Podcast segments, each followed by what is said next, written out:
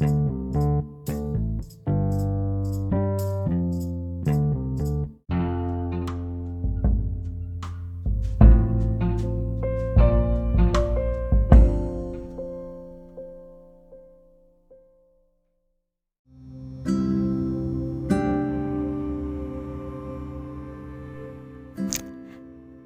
lagi dengan saya Aulia Trisia dalam podcast Antologi Ruang.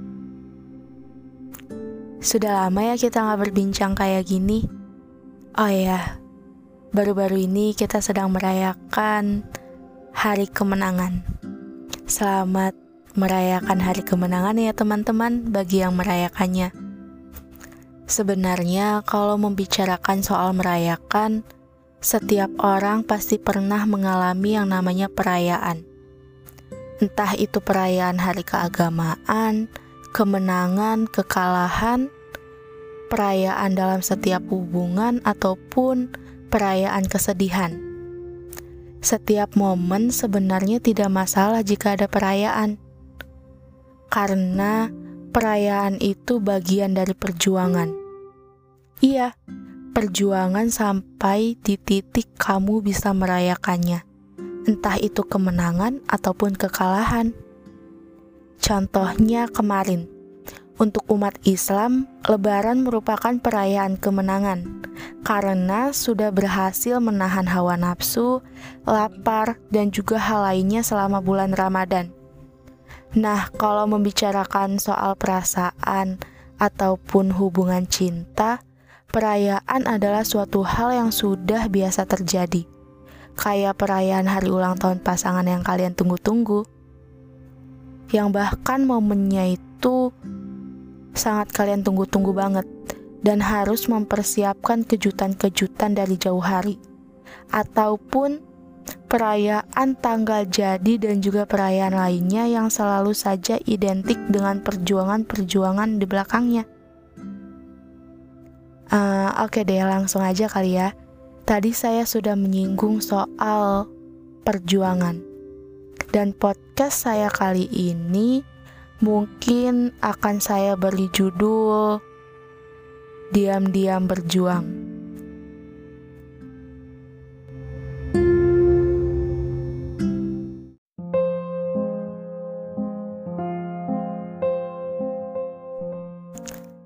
Kalian pernah gak sih diam-diam berjuang di belakang untuk seseorang? Atau menyukai seseorang secara diam-diam? Beberapa orang pasti pernah melakukan itu. Jika dilihat dari kacamata masa depan, perjuangan yang kalian lakukan saat ini mungkin adalah sesuatu hal yang kelihatannya bodoh, memalukan, atau bahkan karena perjuangan yang kalian lakukan sekarang sebenarnya itu bisa menjadi hari bersejarah untuk kalian di masa depan. Percaya nggak?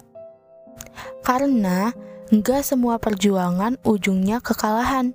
Juga nggak semua perjuangan menghasilkan kemenangan. Kadang perjuangan itu isinya adalah hal yang menyedihkan. Memperjuangkan seseorang secara diam-diam merelakan segala waktu untuk melepas rindu yang orangnya pun yang kamu perjuangin gak tahu kalau kamu sebenarnya lagi berjuang untuk dirinya. kalau sudah begitu, yang kamu salahkan siapa? Jangan sampai ya kamu menyalahkan diri kamu sendiri. Karena kehilangan yang paling menyakitkan itu bukanlah kehilangan orang yang disayang, tapi kehilangan diri kamu sendiri. Saya punya satu cerita tentang berjuang secara diam-diam. Dan hal kayak gini itu juga pernah terjadi dengan diri saya. Jadi saya punya teman dan dia bercerita dengan saya. Teman saya ini seorang perempuan dan dia menyukai seorang laki-laki.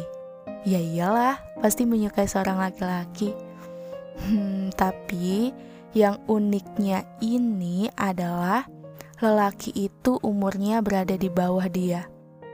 Bedanya, cerita saya dengan teman saya ini terletak di objeknya. Kalau teman saya menyukai seorang laki-laki di bawah umurnya, kalau saya bukan. dia bilang dengan saya bahwa dia jatuh cinta pada pandangan pertama. Ketika dia melihat lelaki itu, rasanya kayak ada sesuatu yang bahkan sampai sekarang pun dia rasakan. Jadi, kisah dia yang diam-diam suka pada laki-laki itu bertahan hampir lima tahun sampai sekarang. Dari dia yang masih di bangku akhir SMA dan sampai di semester akhir kuliah. Dari laki-laki ini masih kelas 1 SMA dan sekarang sudah kuliah di tahun pertama. Kalau dilihat dari seberapa lama dia bertahan, bisa jauh dikatakan hanya cinta pada pandangan pertama lalu setelah itu hilang. Bagi orang lain, jatuh cinta pada pandangan pertama itu hanyalah sesaat dan mustahil akan bertahan lama. Tapi, untuk kisah percintaan teman saya ini jauh berbeda. Selama lima tahun itu, dia bukan hanya diam-diam suka lalu tumbuh menjadi sayang, dan bahkan bisa dikatakan dia sudah mencintai lelaki itu. Teman saya ini berjuang secara diam-diam, menyelinap atas nama pertemanan. Kemudian, mereka ternyata saling satu frekuensi dan menjadi lebih intens dan juga semakin nyaman saling tukar cerita. Kamu pernah gak sih melakukan hal-hal yang membuat seseorang yang kamu suka itu bahagia? Kayak diam-diam membuatkan dia puding, tapi kamu kasih hasilnya itu ke semua orang biar nggak ketahuan kalau kamu berniat membuat puding khusus untuknya. Atau kayak sengaja menunggu dia dari jauh untuk tahu apa aja kegiatannya. Hmm, atau dengan diam-diam mencari tahu semua media sosialnya dan juga nomor teleponnya supaya bisa dekat dengan dia. Kalian pernah melakukan hal itu? Kalau begitu, Selamat, kalian sudah memasuki tahap awal dari namanya berjuang. Oke, kita balik lagi ke cerita tadi. Usaha teman saya ini bisa dibilang sangat keren. Di umur dia yang masih belum dibilang memasuki umur dewasa, saat itu dia berada di bangku akhir SMA. Tapi cara pandang dia sudah sangat dewasa. Singkat cerita, perasaan teman saya ini dengan laki-laki itu semakin membuludak. Apalagi ketika dia melihat hadirnya orang ketiga. Sebenarnya mau dibilang orang ketiga pun gak akan pernah bisa, karena posisinya dia hanyalah sebatas teman atau bahkan bisa dibilang hanya sebatas kakak kelas yang selalu saja ada ketika laki-laki itu membutuh, membutuhkan dirinya. Ya, yang namanya manusia semakin dipendam rasa itu, maka semakin menjadi penyakit untuk dirinya. Sampai akhirnya dia berpikir dan memberanikan diri untuk mengungkapkan perasaannya dengan laki-laki itu. Jadi, saya menyarankan teman saya ini untuk menuliskannya. Kemudian tulisan tersebut dikirimkan kepada laki-laki itu. Lagi-lagi sulit sekali meyakinkan perempuan ini bahwa nggak ada salahnya kalau perempuan duluan yang menyatakan. Kenapa sih bisa sangat lama proses mengungkapkannya? Lagi-lagi cuman karena perkara Ul, gue kan perempuan, gak etis kalau misalkan gue yang menyatakan duluan.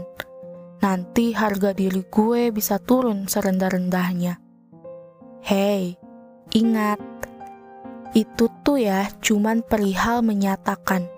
Atau bahasa simpelnya, kamu cuma sekedar memberitahukan perasaan kamu yang sebenarnya bukan memutuskan atau memaksa dia menjadi milik kamu. Pada akhirnya pun, teman saya ini bisa mengambil langkah yang benar. Dia berani mengungkapkan isi hatinya yang selama lima tahun dia pendam. Bayangkan, selama itu, ya walaupun gak selama saya yang memendam selama 10 tahun, dan bahkan sampai sekarang gak pernah tersampaikan. Yang sebenarnya hal itu membuat saya gak bisa tenang dan selalu dihantui oleh penyesalan. Yang andai saja jika saya berani melakukan hal seperti yang saya sarankan kepada teman saya ini, oke anggap aja kala itu saya cupu. Sebenarnya kalau mau diputar balik, jika saya menyatakan perasaan itu mungkin aja saat ini saya sudah berhenti dari yang namanya penasaran akan jawaban-jawaban yang bahkan tiap malam saya tanyakan. Oke, lupakan itu. Kita balik lagi ke cerita teman saya. Jadi intinya, dia memberikan tulisan yang berisikan semua perasaannya kepada laki-laki itu. Lalu, yang menjadi pertanyaan selanjutnya, apa yang terjadi? Entahlah, itu masih menjadi misteri. Karena sampai sekarang untuk jawaban yang benar-benar akhirnya belum ada. Iya, itu karena dia melakukan pembongkaran akan perasaannya baru-baru ini terjadi. Unik ya? Menurut saya, bukan soal jawabannya, tapi soal bagaimana perempuan ini bisa belajar yang namanya mengikhlaskan karena mengungkapkan perasaan itu adalah sebagian dari perjuangan. Bagaimana tidak, kamu harus menyiapkan segala mental dan juga kemungkinan terburuk yang terjadi. Tapi bagaimanapun, perjuangan itu kecil kemungkinan berakhir bahagia, karena yang benar dari berjuang itu kamu bisa belajar untuk melepaskannya dan juga mengikhlaskannya.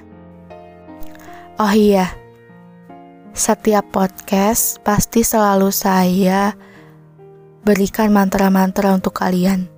Jadi, mantra dalam podcast episode kali ini seperti ini untuk kamu yang menyukai seseorang dan sampai akhirnya berani mengungkapkan, untuk kamu yang diam-diam berjuang dan pada akhirnya mengecewakan, untuk kamu yang berada di ambang kebingungan tapi masih tetap mempertahankan, juga untuk kamu yang berdiri di garis terdepan tapi lagi-lagi dia yang tidak memperdulikan. Bahkan untuk kamu yang setia sampai ujung hubungan tapi dia lagi-lagi menduakan, aku cuma mau bilang, kamu keren. Masih bertahan walau berulang kali dikecewakan. Juga masih terus memperjuangkan walaupun tidak ada balasan. Percayalah bahwa tidak ada perjuangan yang ujungnya sia-sia. Walaupun bukan dia jawabannya, mungkin Tuhan menyiapkan seseorang yang jauh lebih darinya, yang jauh lebih baik. Karena semesta tidak akan pernah ingkar janji, apalagi pura-pura untuk tuli.